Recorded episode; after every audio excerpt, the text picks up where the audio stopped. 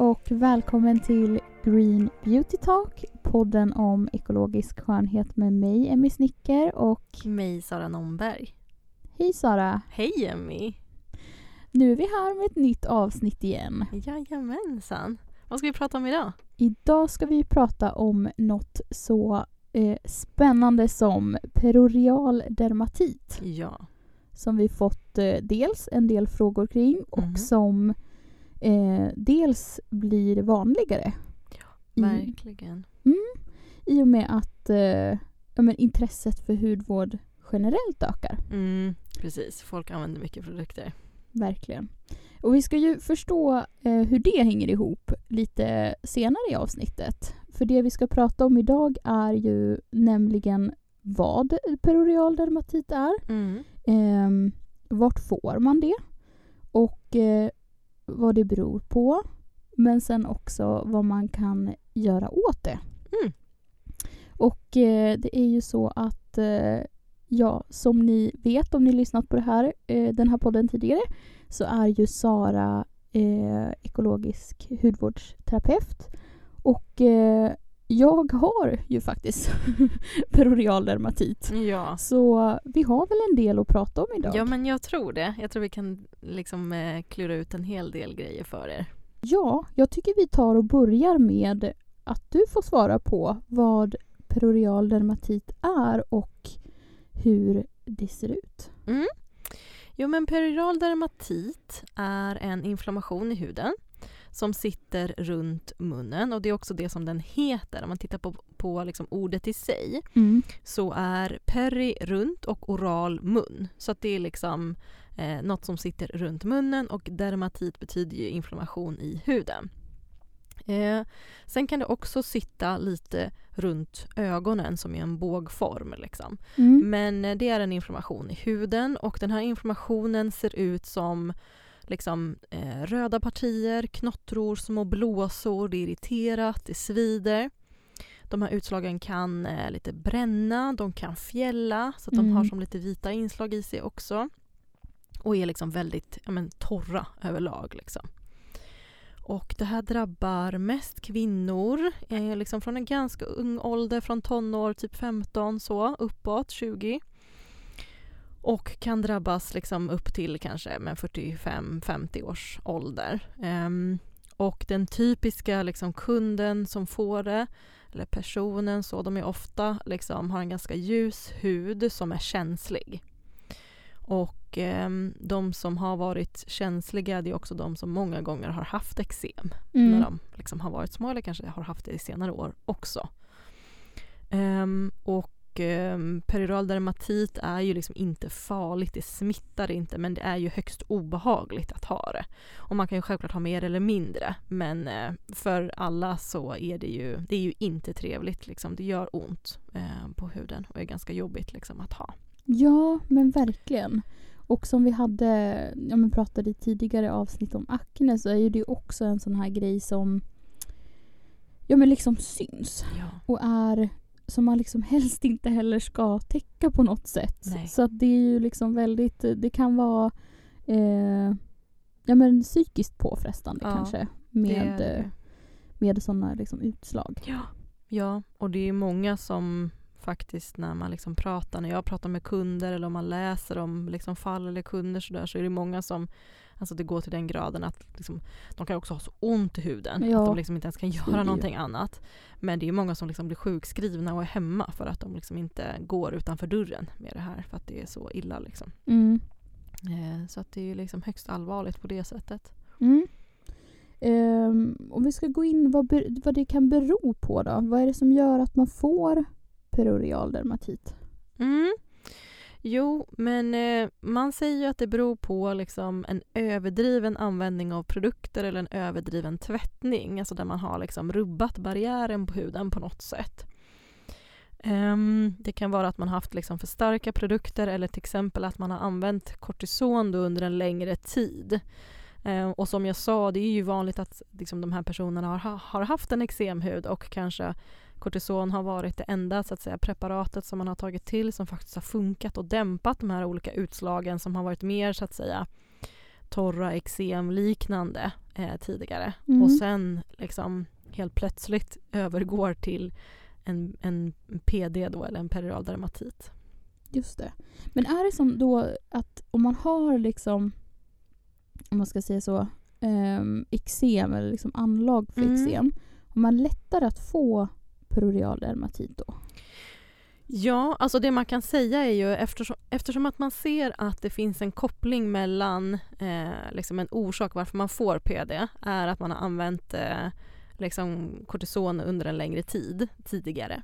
Och typ alla med eksem har använt kortison under en längre tid så Mm. blir det ju helt klart en risk. En ökad risk liksom att få det för att man har eh, det. Så jag, jag brukar säga liksom, det är många gånger som jag träffade kunder som hade problem med sin hud och hade testat allt och tyckte att kortison var liksom, så att säga det enda som funkade för det verkar ju Mm. antiinflammatoriskt och dämpar det här liksom, inflammatoriska svaret i huden och då blir de så att säga av med sin inflammation, de här eksemen. Eh, och jag brukade faktiskt säga mycket när jag hade liksom, aktivt kunder att att det kan finnas en stor vinst i att försöka vänja av sig vid de här kortisonpreparaten och eh, försöka stärka huden lite mer långsiktigt för att det är liksom en risk att man får eh, periral dermatit. Mm. Med det sagt behöver ju självklart inte alla få det. Eh, och kortison är ju en otrolig lättnad för väldigt många. Så det betyder inte att alla ska sluta med det och det ska man absolut göra tillsammans med läkare och så men, men det är helt klart en risk. Mm. Okej. Jag skulle också vilja lägga till att, eh, om du inte redan nämnde det, men just att eh, man kan liksom trigga en perorial dermatit genom att eh, använda många olika produkter Mm. och byta hudvården ofta. Ja. Eh, händer ju mig då. då. Ja, precis. Och Ja. jag tror att många, vad ska man säga, alltså influencers Mm. eller personer som sminkar sig väldigt mycket och testar mycket nya produkter. överlag. Hudvårdsbranschen. Ja. Ja. många drabbas av PD. Mm, verkligen. Ehm, så att det, är ju, det finns ju en vinst i att vara lite snäll mot huden och lite konsekvent och så.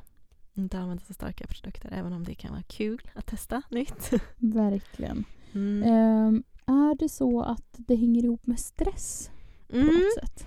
Ja men absolut gör det det. Eh, periral dermatit är ju något som, som, som du sa, liksom att så här, ja, men jag har ju PD, jag har haft PD, det kan komma tillbaka. Mm. Eh, det är ganska vanligt att det gör det faktiskt om man inte håller sig i schack. Liksom.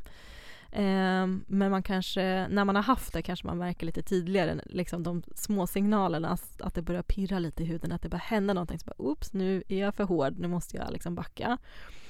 Eh, men det är absolut så att de flesta liksom vittnar om att det eh, har varit extra stressigt eller eh, mycket på gång liksom och sovit lite, alltså för lite återhämtning, alltså saker som stressar kroppen. Att det har gjort att det har triggats. Jo, Sara. Eh, när jag gjorde lite research inför det här avsnittet så såg jag att eh, det är många som liksom söker på perorial dermatit och svamp. Är, alltså kan det bero på att man då tror att perorial dermatit är en svamp eller är det så att det liksom blandas ihop med svamp? Eller Mm. vad är kopplingen till svamp Ja. och perorial dermatit? Ja men så här, um, periodal dermatit är inte svamp. Men det är en obalans i barriären på huden. Alltså det är ju en inflammation i huden och ehm, det är oftast kopplat kring liksom en bakteriell obalans eller någon slags liksom, vi har ju en mikroflora på huden med mikroorganismer, svampar och liksom bakterier. Och, bakterier. Och ehm, man brukar säga att ehm, baserat på hur man ska hjälpa sin PD Mm. så kan man gå lite som två spår. Antingen om man går på bakteriespåret eller så går man på liksom svampspåret. Mm. Och de kan ha lite olika approach. Liksom. Eh, så att peroral dermatit är inte svamp men den här obalansen kan te sig på olika sätt. Det vill säga du kan ha en överväxt av antingen liksom bakteriella, eh, alltså bakterier på huden eller mer som gästsvampar eller någonting annat. Och, eh, svamp är ju som sagt en sak och då finns det en koppling eller man kan prata om något som heter seborrhoiskt ehm, eh, eksem, Mm. alltså en seboroisk PD. Mm. Ehm, och det är ju mer kopplat till svamp liksom invärtes. Att om man har en svampöverväxt invärtes så får man mer eh, svampöverväxt om man säger på huden. Och i ett vanligt eksemsammanhang så kallas ju det seboroiskt eksem. Men här blir då liksom PDn mer kopplat åt det hållet eller ser lite mer fjälligt, mjälligt ut om man säger. Mm, förstår. Och där, eftersom att det var mer kopplat till den här svampen invärtes så ges liksom detox eller liksom mer antisvampråd som ett bra sätt att försöka minska eh, liksom PDn för att man tror att svampen är en stor bov i dramat. Liksom. Eh, och då kan de här antisvampråden eh, eh som jag sa skilja sig lite. Eh, för där kan man ha till exempel där baddar man kanske med en äppelcidervinäger för att göra det mindre svampvänligt till exempel som kan vara ganska starkt för huden egentligen beroende på styrka såklart. Men ja. Och sen har vi lite så antisvampråd invärtes som kan vara att man till exempel minskar sånt som triggar en inflammation och minskar ehm, tillväxten av svamp. Mm. Så typ minska socker, gluten, mejeriprodukter och svamp överlag. Så Mm. liksom inga jäst, inga bakverk och sånt som har jäst, alltså ingen jäst. Mm. Eh, och ingen svamp då såklart, rent. Eh, och man ökar på då bakterierna för att försöka mota bort svampen genom att ge bakterierna lite mer utrymme. Mm. Så typ mjölksyrade grönsaker, fermenterade grönsaker eller probiotika och sådär. Just det. Och sen, så det är lite den här seboroiska PDn liksom. Mm. Så att det finns helt klart en koppling liksom PD-svamp. Eh, men med det sagt behöver man inte säga att PDn beror på svamp, men den är en bov i dramat brukar man säga. Sen finns det något som kallas för demodex som är ett kvalster som lever i hårsäckarna. Och det är inte heller en svamp, det är ett kvalster. Nu är jag ingen, jag har inte koll på sådana här små djur. Men Nej. men, ehm, men det är också ett, ett, en liten liksom, varelse som finns på huden normalt men här är det också en överväxt av det. Liksom. Och det finns en koppling av de här kvalstren som heter Demodex då, både till liksom, eh, rosacea och PD. Mm. Och rosacea är ju en liksom, släkting, eller PD är en släkting till rosacea. Eh, så att det är en slags rosacea. Många som har PD får ju typ rosacea-medicin. Mm. Och vissa tycker det funkar, andra okej. Ja. Eh, så att, och kvalster är något som inte syns på huden liksom, så det går inte att se. Eh, och där brukar vissa säga att till exempel eh, just för perioddermatit så finns det ju massa olika metoder man kan använda och som det tipsas om liksom, eh, som egenvård. Där tea tree oil är en sån eh, liksom egenvårdsmetod och även liksom klinisk metod Mm.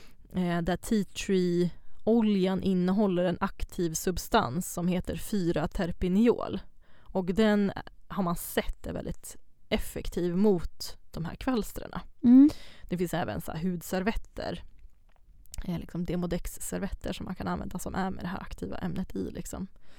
Ehm, Och då menar du eterisk olja? ja men Alltså tree precis, så tea tree oil Mm. är ju en, en eterisk olja då. Mm. Vilket är ju en ganska stark ehm, olja. Och eh, vi kommer ju prata om vårt PD-råd men generellt Ja. sett så pratar man ju där om att man ska vara ganska mild. Ja. Undvika liksom parfymerat och Precis. eteriska oljor. Så det här går ju lite emot det. Mm. Och det är det jag menar också så med att de här råden kanske skiljer sig lite beroende på om man tror att det är mer bakteriellt eller om det är mer åt det här svampkvalsterhållet. För att är det det. då en PD som är kopplad till svampkvalsterhållet då går man oftast på som lite hårdare. Mm. Och är det mer, tror man då, bakteriellt eh, kopplat då går man på lite mildare. Just det. Ja, så man kan säga att det är liksom två olika anledningar till att man kan Mm. ha eh, peroneal dermatit. Ja. Så det ena kan vara då Demodex hår, hårkvalster, Mm. eh, hårsexkvalster Exakt. eh, orsaken och den Mm. andra kan vara det här eh, seboroiska, alltså eh, jästsvamp eh, överväxten. Exakt. Eh, ja, men då... Och det som jag tycker är ehm, som man ska vara så lite eh, petigt tydlig med det är Mm. att det kanske inte är hela orsaken nej. men det finns en koppling. mm, Eh, så att bara man får bort demodexen kan man fortfarande ha PD men man kanske har blivit av med en del av symptomen. Eller det, alltså så. Mm. så att det behöver inte vara hela så att säga, sanningen men det kan vara en stor bov i dramat. Liksom. Just det. Men hur vet man vilken orsak det är Vad då? man har. Ja. Nej man vet ju inte det. Nej. Själv kan man ju omöjligt veta det. Ja. Eh, utan som vi har pratat om tidigare så är det superviktigt att gå till en, eh, ja, men en Mm. kunnig expert, alltså någon typ av terapeut, en hudterapeut eller om du går via liksom, en dermatolog eller whatever liksom, Mm. eh, för att få en diagnos. Ehm, och många gånger så självklart kan man ta prover för att testa om det finns, Mm. liksom, vad det är för obalanser och sådär. Men man kan också ehm, testa och utvärdera ehm, till exempel läkemedel eller egenvård baserat på vad man tror. Och om man känner att det inte går åt det hållet man vill med resultatet då kan man testa den andra vägen. Och det är ju så som många gör. Liksom. Mm. Man testar det ena, nej men det var nog inte det, då är det nog inte det här, då tar man det andra. Liksom. Så trial and error. Lite så Ja. liksom. Och sen nu kan det ju kanske låta läskigt när vi pratar om eh, kvalster, bakterier och svamp på huden. Men, Mm. men det är alltså helt normalt. Det är någonting vi ska ha i huden och kroppen. Mm. Men det är just kanske när det blir en överväxt som det Exakt. kan bli ett problem. Ja. Men- Kan man ha då perorial dermatit för alltid om man fått det en gång eller kan det liksom försvinna? Eh, det kan absolut försvinna. Men det är liksom en släkting till rosacea. Så, och rosacean går ju liksom i skov. Mm. Så det är, finns helt klart en risk att det kommer tillbaka. Eh, så man brukar säga att man kan, har man inte haft det på flera år så skulle man nog kunna säga att man är ganska fri, skulle jag säga. Ehm, men eh, det är ju många som, när man har haft de så att säga, tendenserna att det eh, lätt kan gå åt det hållet igen när man ehm, har det lite stressigt eller ja, sina triggers liksom att de, som med rosacea, liksom, Mm. att det kan komma tillbaka.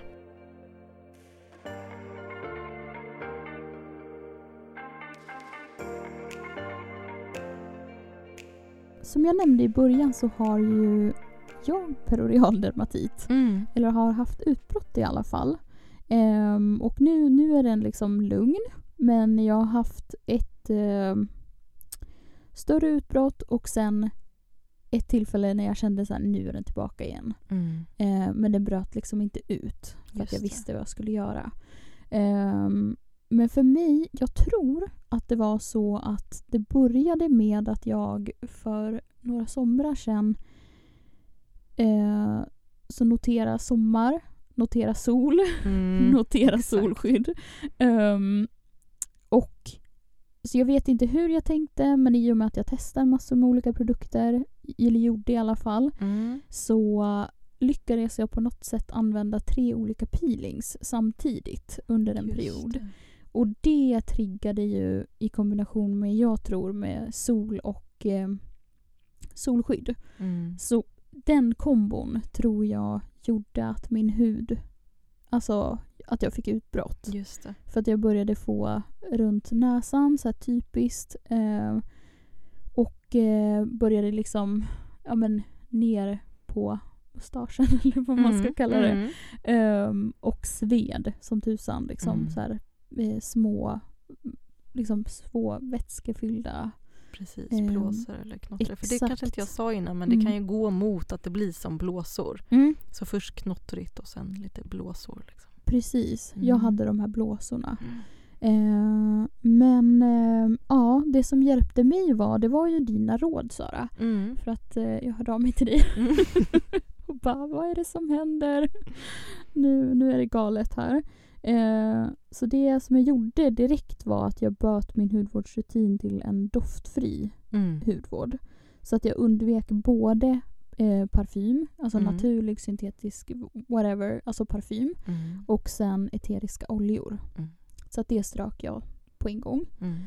Och sen, ehm, ja, man får vara tålmodig. Man får bara liksom så här, det kommer ta en stund. Och jag tror att det tog mellan två till tre månader innan jag kände att min hud var precis som innan, alltså Mm. lugn. Ehm, och jag tyckte det var svårt under tiden för att eller jag märkte ju en förbättring. Alltså den första förbättringen var ju att nu svider inte huden längre. Just och det, det. kändes ju jätteskönt. Ehm, och sen eh, ja, blev den bättre och bättre. Det som jag tyckte var en utmaning är ju det som vi kommer komma in på tipsen sen. Men det är ju att man inte ska sminka sig. Mm. Ehm, och det tyckte jag var svårt när jag Mm. skulle gå till kontoret och hade röda utslag Ja. i ansiktet. Mm. Jobbade på ett skönhetsföretag. Ja, Eh, och ja, det det är var jättejobbigt för alla men jag tror att det blir liksom extra jobbigt när det känns som att man jobbar på ett ställe där men du ska väl ha koll på vad du håller på med. Du jobbar Ja. ju med sådana här grejer. Du. Alltså skitjobbigt, jättesvårt. Verkligen. Så jag för- försökte faktiskt hålla ut så länge som möjligt utan smink.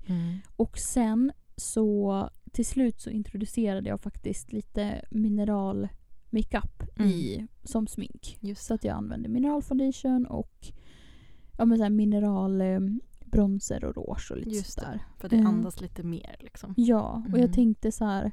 Det är inte så många ingredienser i eh, istället mot, mot flytande produkter. Liksom, Mm. eller produkter med kokosoljebas eller liknande. Utan jag ville ha någonting med så få ingredienser som möjligt. Exakt, och då kändes tunt. det. Mm. Mm. Mm. Så ja, det var det. Mm. Idag är ju huden läkt. Ja, Eh, det har du ju verkligen lyckats bra med tycker jag Emmy. Så att den, eh, den, den känns bra nu. Ja. Och nu har jag en hudvårdsrutin ehm, som ser ut ganska mycket som innan men jag tänker ju verkligen på inte överanvända syror och inte byta ut produkterna för ofta. Just nu det. använder jag slut dem. Alltså jag byter inte produkter förrän de är helt... Just finns det. inget kvar i dem. Just Då byter jag. Och för det det- är väldigt snällt mot Mm. huden att tänka så. Verkligen.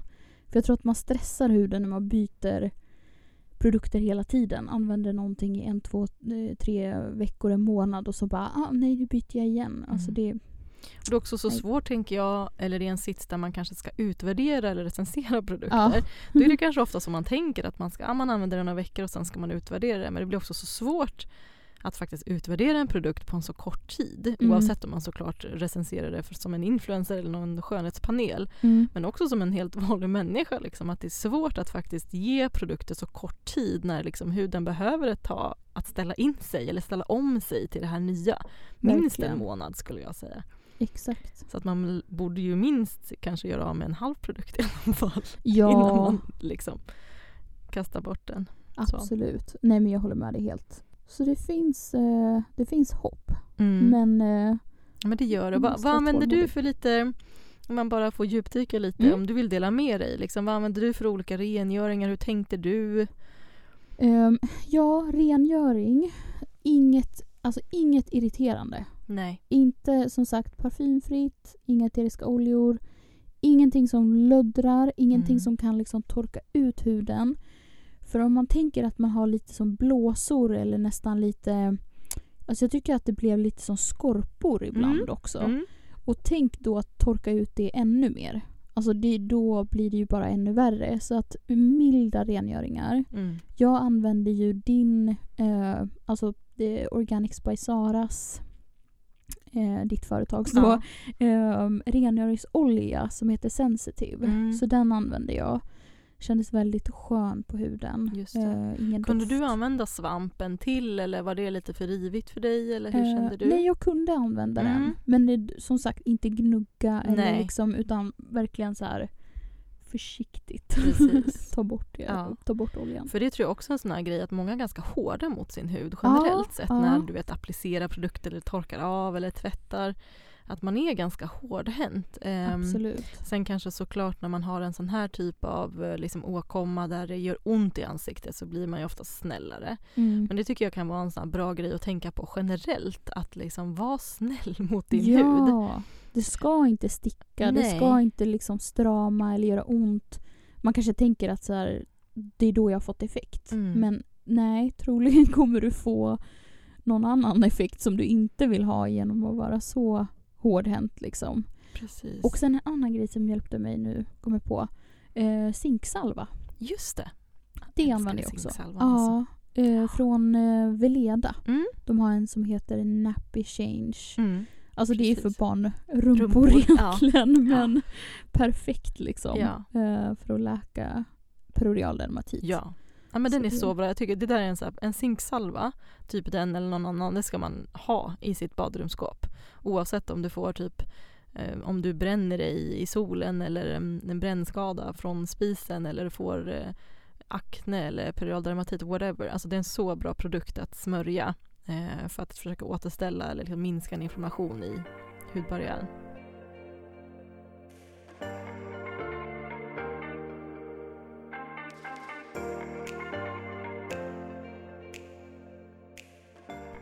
Ja, nu har jag berättat lite om hur jag gjorde. Men Mm. vad finns det för generella eh, tips och råd till någon som har fått en perorial dermatit? Ja. Ja men vi har ju varit inne och nosat på lite olika grejer. Mm. Men här kommer liksom en, en lista som, som jag, vad ska man säga, satt samman både från alltså erfarenhet från massa kunder med Mm. periodal. Jag ska ju helt ärligt säga att det är väl en av mina expertområden, alltså så, får så otroligt mycket kunder Mm. med periodal dermatit. Och jag håller med om det du pratade om i början, det här med att det verkligen ökar så otroligt mycket. Mm. Vilket är ju supersorgligt att det är så många som får det. Men jag är självklart glad att jag kan hjälpa många ehm, med de råden. Och ehm, vi har varit inne på det lite innan, men det här med att försöka undvika parfymerade produkter. Ja. Och det går ju lite under kanske det här med att man ska ha milda produkter. Så milda produkter är ju verkligen ett motto, alltså var snäll mot huden. Och det innebär då liksom försök att eh, liksom ha en mild rengöring, inga liksom starka syror, ingenting Mm. som är för starkt. Peeling går helt bort Mm. oavsett om det är då en enzymatisk eller mer kornbaserad.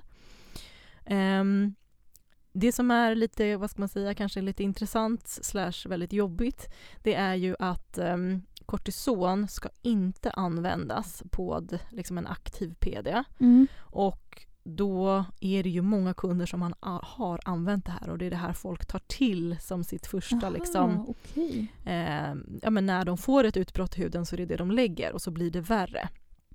Så att det här är en, en sån spiral eller man ska säga som man måste bryta. Mm. Liksom. Och som jag sa, man ska inte vänja av huden eh, för man kan få jättesvåra, alltså beroende på självklart hur mycket man har tagit, men man kan få stora biverkningar om man inte gör det på rätt sätt. Mm. Så är man en, en person som har haft mycket, liksom, ta kontakt med en läkare när du ska så att säga trappa ner eh, och försöka gå av helt. Ehm, men det ska inte, kortison ska inte användas vid periodal dermatit. Eh, sen var du inne på det här lite att ha så få produkter som Mm. möjligt. Det tycker jag är en jättebra, liksom, ett motto att gå efter. Eh, och det är faktiskt vissa som kör något som kallas för nollmetoden som innebär Mhm. att man typ enbart tvättar med lite vatten och sen gör ingenting. Alltså inte ens smörjer huden. Ah, och okej. det kan låta jättegrovt eh, men det är en hel del som faktiskt blir bättre, speciellt precis i början. Mm. Och sen kan de börja smörja lite. Jag kan säga helt ärligt att jag inte har erfarenhet att jobba med nollmetoden. Så Nej. det är ingenting som jag generellt brukar rekommendera. Men jag vet att det är många som. Så jag brukar liksom säga det så kan man kanske läsa på lite själv om det. Mm. Ehm, men jag är väl inne på kanske hellre att köra så få produkter som möjligt än snarare än nollmetoden. Då. Mm. Ehm, Tänka skala ner helt Exakt, enkelt. Ja. less is more. Liksom. Mm. Ehm, och just det här med att huden ska andas är jätteviktigt. Så att tänka på att försöka undvika saker som kan täppa till. Och det kan ju både vara den produkten som man smörjer huden med, alltså sin sista liksom, mjukgörande produkt, eh, men också smink. Eh, Mm. Som många gånger ligger verkligen som ett yttre lager liksom, på huden. Och där många typ concealers och sånt som man kanske gärna vill ta till för att dölja det här är ju väldigt täckande och också då tilltäppande. Mm. Så det blir ju som du var inne på rätt svårt att försöka motivera men jag brukar säga att alltså det ger otroligt mycket oftast. Alltså vad ska man säga, perioden som man har sin PD förkortas oftast ganska mycket Mm. om man faktiskt försöker undvika smink helt. Mm. Men det måste man ju bedöma själv, självklart. Ja. Eh, och som du var inne på kan det ju vara ett bra tips att om man vill börja lite lätt så kanske man går på typ ett mineralsmink som ehm, är väldigt lätt. Men också kanske att man tänker på att tvätta sin borste då varje dag och sådär. Så att Mm. man inte försöker förvärra då med några obalanser på den här borsten. Nej, precis. Och det Eh, kanske är bra att välja mineralsmink utan vismut. Eller Ja, bismut. bra där. Helt klart, precis. Så det finns ju en eh, mineral, en tung metall eh, som kallas vismutoxyklorid eller bismutoxyklorid som ger lite glow eller skimmer till mineralsmink. Ganska vanligt, är en hel del mineralsminksmärken. Men, att, men det finns ju då som har utan. Mm. Och det verkar ju lite hudirriterande. Mm. Eh, så att det kan ju vara smart att undvika när huden är eh, inflammerad. Liksom. Just det. Dumt att ta, ta något sånt. Så det var ett jättebra tips. Ehm, jo, och vad, vad kan vi säga mer? Jo, men ehm, vi var inne lite på rengöring. Ha någonting som är så milt som möjligt Mm. och helst då inte någonting som löddrar för att det rubbar ju barriären extra mycket. Och som ni vet så förespråkar jag ju alltid oljor. Det gör Mm. jag även vid periodal dermatit. Det kan också kännas lite märkligt för vissa. Eh, speciellt då man kanske har eh, lite mer, vad ska man säga, svamp-PD liksom. Mm. Mm. Eller kopplat till det. Eh, och då brukar jag säga att det brukar oftast funka ganska bra som rengöring. Men man ska nog vara lite mer eh, sparsam med olja och som insmörjning om man har mer eh, liksom svamprelaterat eller seboroiskt eller kvalster. Ehm, så ehm, då kanske man ibland tycker att en gel är bättre. Mm. Eh, alltså någon gelform eller någon aloe vera eller något sånt. Liksom. Eh, eller bara att man tar alltså mindre, är mer sparsam, typ tar en droppe. Eller man, man kan ju såklart ha krämer och så. Jag, som ni vet så jag rekommenderar ju inte krämer och det är ju för att jag själv vill ha så rena produkter som möjligt utan liksom, tillsatser i produkterna. Eh, som en kräm eh, kräver. Men det behöver ju inte betyda att alla eh, tycker som, som mig. Så att det går ju självklart bra om man hittar produkter som man tycker passar för det här. Ehm, men jag brukar säga som sagt oparfumerade, eh, rätt tunna oljor. Vi har ju ett ehm, eh, på bajsara.se så har jag ett blogginlägg om det här. Jag har även en, en live som jag har hållit så det ligger som en film där man kan titta på. Och jag tipsar även om produkter. Vi har gjort ett periodal dermatitpaket med Mm, produkter och en hel okej. hudvårdsrutin att följa. Mm.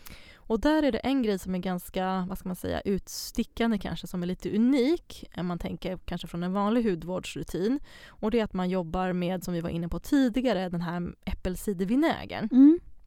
Och eh, det är många med periodal dermatit som tycker att det funkar. Inte alla ska jag säga. För som sagt, alla är inte mer kopplade till det här svamphållet. Liksom. Mm, just det, det kan vara Demodex. Precis, så det kan vara så att eh, vissa tycker att det blir för starkt och där får man känna efter. Men det är en hel del med periodal dermatit som tycker att det funkar väldigt bra att använda sig av äppelcidervinägerblandning. Och det man gör då är att man blandar, kanske börjar med en tiondels äppelcidervinäger i någon typ av vatten. Jag förespråkar ju till exempel då vårt ansiktsvatten med lavendel. Och så sprayar man huden med det här eller baddar utslagen med det här. Ehm, Det är vissa inom liksom eh, perioddermatitkretsar som kanske till och med kör upp till 50-50. Så Mm. 50, alltså hälften äppelcidervinäger, hälften vatten. Men då ska man ju helt klart ha det här mer svamp eh, ehm, hållet på PDn så att eh, man behöver gå på ganska hårt och eh, kan få bra effekt av det då. Men ehm, så det är som ett tips, liksom att addera eh, för att hjälpa till. Eh, ett annat tips är faktiskt honung som också kan verka väldigt bra. Eh, återigen, man ska alltid i en sån här inflammerat stadium ha lite koll på huden, hur det känns. Mm. Men det är många som tycker att manuka honung kan funka väldigt bra att lägga på utslagen. Så vissa sover med det. Vissa lägger bara på det och har på det en timme eller så och sen sköljer av det. Men det är också väldigt bra för att det liksom balanserar huden och även ger liksom lite fukt. Liksom. Mm. Det känns som Eh. att vi alltid tipsar om honung. Visst, alltså gud, bara multi så här, mirakelprodukt Ja. liksom. Men honung är faktiskt, eh, ja, jag tycker faktiskt att det kan ge väldigt fina resultat. Mm. Och speciellt kan jag tycka att det kan vara ett, alltså det kan vara lite nice att kunna ge någon med periodal dermatit något tips på mask. Mm. Eh, eftersom att annars brukar jag säga att man typ inte ska använda någon mask Nej, just det. vid more. dermatit. Ja. Eh, Så det kan man ju tycka känns... Ibland kan det vara skönt att känna att man gör något. Mm, liksom. Precis. Ja. Eh, för att man tycker att eh, ja, du vet, man vill ta till alla, allt man har för att få bort mer. Och här är det mer less is more som man behöver stå tillbaka vilket kan kännas lite jobbigt för vissa då. Och då kan det vara nice att kunna kanske tipsa om honung då. Kan använda det liksom. Sen är det ju det här med, vi pratade lite om innan att det triggas av stress. Mm, verkligen. Och ehm, då är det ju så här, vad är det som triggar min PD? Kan det vara, det kan vara sånt som är kopplat också när man har pratat om rosacea. Ehm, så har man ju många så här, eller man pratar om så här, vilka är mina triggersfaktorer? Och det kan vara samma för liksom PDn, eh, typ som alkohol eller stark mat eller som du var inne på, sol eller så. Eh, men det är också mycket invärtes, alltså är det stressigt, hur mår magen liksom. Och eh, vill man balansera sin mage så kan man ju tänka på att till exempel men, b- basa med så gröna smoothies eller Mm. gröna grönsaker. Eh, mer liksom mineralrik mat och, och basa kroppen på det sättet eh, kan hjälpa till. Men även att öka på bakterier eh, så, som typ probiotika som jag var inne på förut. Mm. Eller eh, men addera fermenterade grönsaker. Det kan ju vara att ta typ en sked till varje måltid eller till i alla fall en måltid så har man fått upp det liksom, ganska bra. Så det kan vara såna här ganska enkla grejer man kan göra. Sen är det många som får lite hjälp av att ta fettsyror invärtes, som omega-3. Eh, så det brukar jag alltid tipsa om när man har en inflammation i huden eftersom att det sänker inflammationen i kroppen i stort och kan hjälpa huden eh, därefter då. Ehm, och eh, ja, annat som vi var inne på lite tidigare, det här med svamp eller antisvampråden, liksom att liksom försöka stötta upp magen eh, ehm, och bakteriefloran liksom, som hjälper till att balansera kroppen och magen och därmed också huden. Att tänka typ gluten, minska på gluten, laktos eller mejeriprodukter och kanske framförallt socker då, Mm, som ökar inflammationen i kroppen. Och sen är det viktigt att inte pilla. Ja, den där, det där året är Åh, inte lätt. svårt. Men, ja.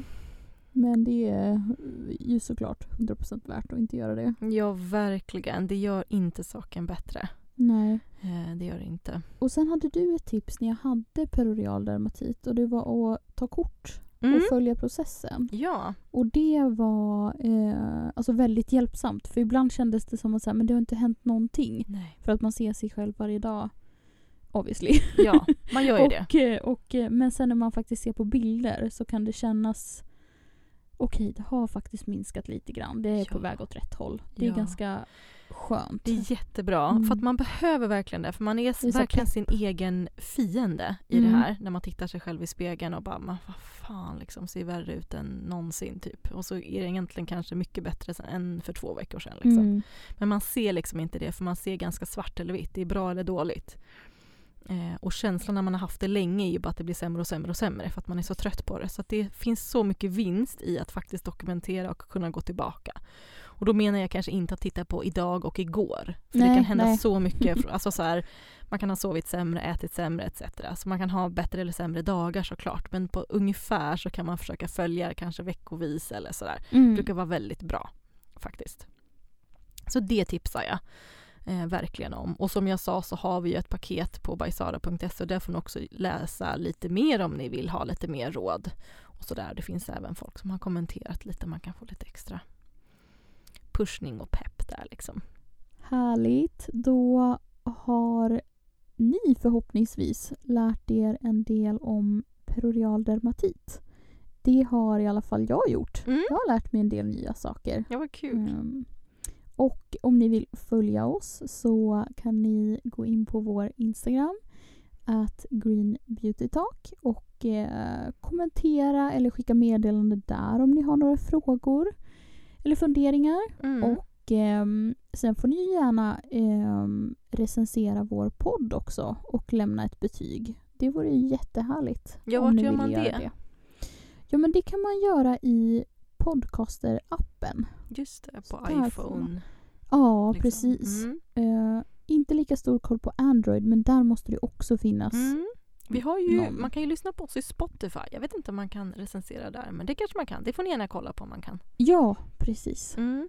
Ehm, och vill ni följa mig så hittar ni eh, mig på Instagram, at emmysnicker och at glossybeautyedit.